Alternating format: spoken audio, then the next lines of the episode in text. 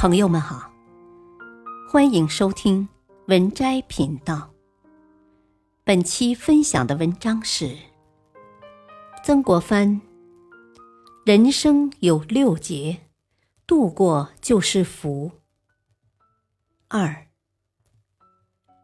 那些经历过至亲逝去的人，终究会明白生命是何等的脆弱。人间有数，生命无常。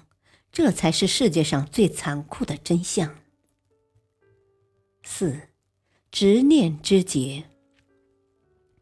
南怀瑾说：“三千年读史，不外功名利禄；九万里悟道，终归诗酒田园。”以执着心对无常事是痛苦的根源。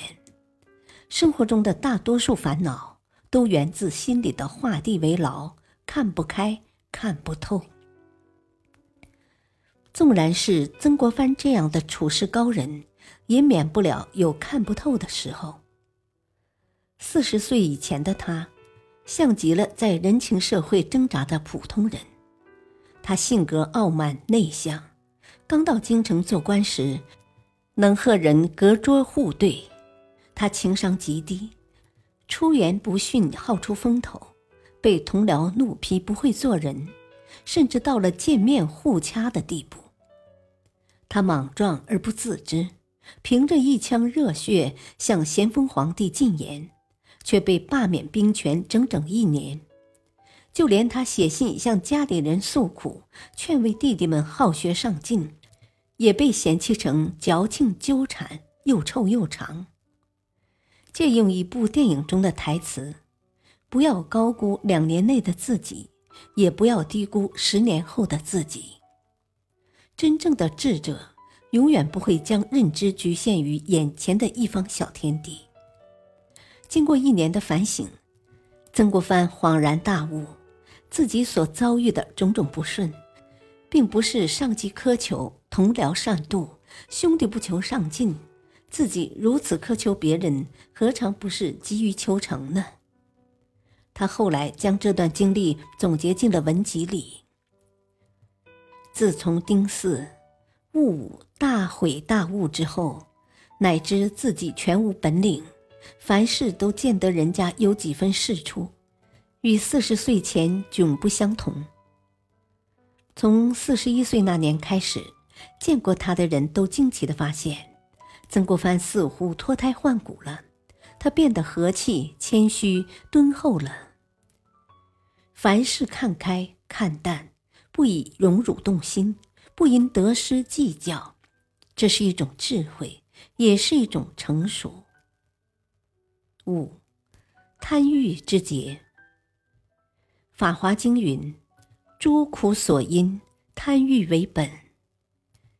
一念贪心，若无法及时觉察，贪念转增，伴随而来的就是无量的苦难。”曾国藩本人修身养性，口碑甚高，其麾下的数十万湘军也是当时最有实力的团练武装，这不禁让人怀疑他是否有自立为帝的野心。据传言，忠王李秀成被俘后，曾向曾国藩表示愿以长江两岸数十万余部队拥戴曾国藩为帝，而且在湘军内部，胡林翼。左宗棠、曾国荃等人都曾劝过曾国藩自立为帝。攻克安庆后，湘军将领建议以盛宴相贺，曾国藩不许，只准众将以贺联相赠。有个叫李元度的将领最先献联：“王侯无种，帝王有真。”曾国藩见状后，将李元度训斥一通。随即将贺联撕毁。曾国藩六十岁寿诞时，湖北巡抚胡林翼来贺。一番交谈后，胡林翼在书案上写了这样一句话：“东南半壁无主，我以妻在一乎？”曾国藩回赠他出一副对联：“倚天照海花无数，流水高山心自知。”委婉地表明了自己无意自立的想法，而在此之前，朝廷对曾国藩也起了疑心。慈禧太后重用李鸿章为首的淮军，制约曾国藩。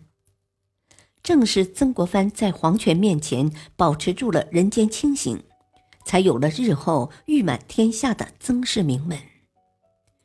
欲望面前不被诱惑，浮华万象中保持清醒，赞誉吹捧中保持理性，是一个人能够走向高处的原因。